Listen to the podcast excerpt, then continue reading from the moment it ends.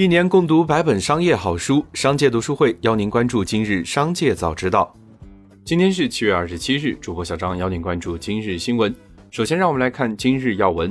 近日，市场监督总局等七部门联合印发意见，要求平台建议与工作任务、劳动强度相匹配的收入分配机制，确保外卖送货员正常劳动所得不低于当地最低工资标准，不得将最严算法作为考核要求，通过算法取中等方式合理确定考核要素，适当放宽配送时限，督促平台及第三方合作单位为建立劳动关系的外卖送餐员参加社会保险。一位新东方教育集团的内部人士徐生透露，在不久前的内部会议上，有人建议公司转型做托儿所，当时俞敏洪都落泪了。现在教育行业被打击的范围不只包含 K 幺二教育这么简单，还有成人教育、考研和留学等都会受到影响。徐生称，目前教育行业只能向职业培训、素质教育去转型。现在成人教育局势还不明朗，后续如果打击不大，但若进入资本过多，成人教育也会被重点打击。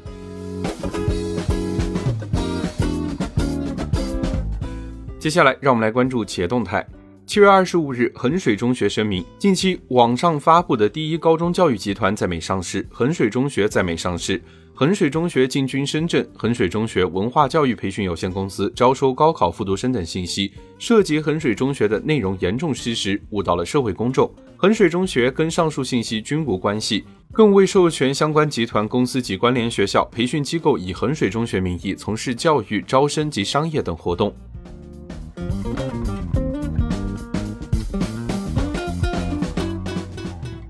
荣耀内部发文宣布，据第三方最新数据显示，荣耀中国市场份额达百分之十四点六，成为中国手机市场前三的品牌。此前，自华为九月正式断芯到荣耀五零系列发布，荣耀经历了二百一十一天的困难时期。断芯之初，荣耀在中国的市场份额超过百分之十六，位列第二名，但在独立后的供应链困难时期，份额一度跌至百分之三。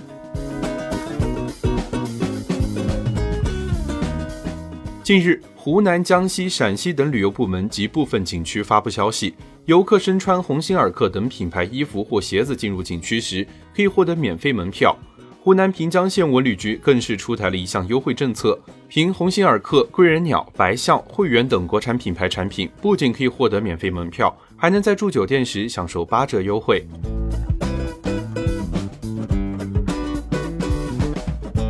从国家知识产权商标局发现，阿里巴巴通过旗下阿里巴巴新加坡控股有限公司于近日申请了虾米音乐娱乐商标，国际分类涉及三十八类通讯服务，目前商标状态为注册申请中。此前，虾米音乐于一月五日发布公告称，由于业务调整，虾米音乐播放器业务将于二零二一年二月五日正式停止服务。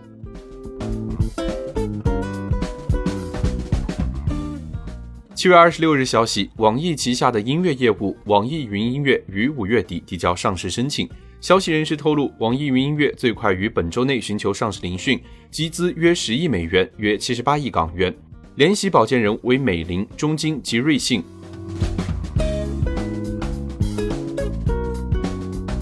接下来，让我们来关注产业消息。据悉，被纳入三道红线试点的几十家重点房企。已被监管部门要求买地金额不得超年度销售额的百分之四十。知情人士表示，这一比例限制不仅包括房企在公开市场拿地，还包括通过收并购方式获地的支出。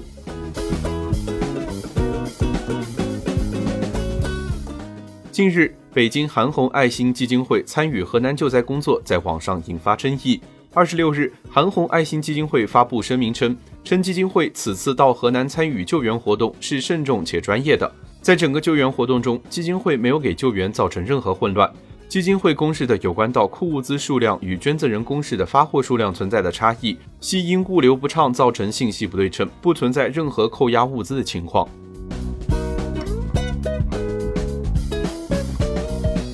互联网平台监管再落一记重锤。七月二十六日上午，工信部宣布已启动为期半年的专项整治行动。工信部称，互联网行业长期存在生态封闭，在扰乱市场秩序方面，工信部将重点整治恶意屏蔽网址链接和干扰其他企业产品或服务运行等情况，包括无正当理由限制其他网址链接的正常访问、实施歧视性屏蔽措施等场景。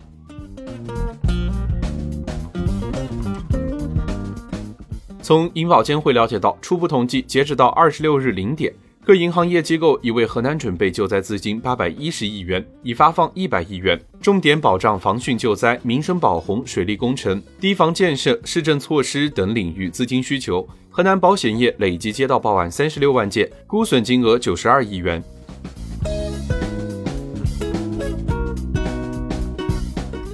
最后，让我们把目光放向国际。据外媒报道，烟草巨头菲利普莫里斯国际公司 CEO 奥尔扎克称，传统烟草应该像汽油车一样被取缔。奥尔扎克称，菲莫国际将在十年内停止在英国出售传统香烟，并呼吁英国政府在十年内禁止吸传统香烟。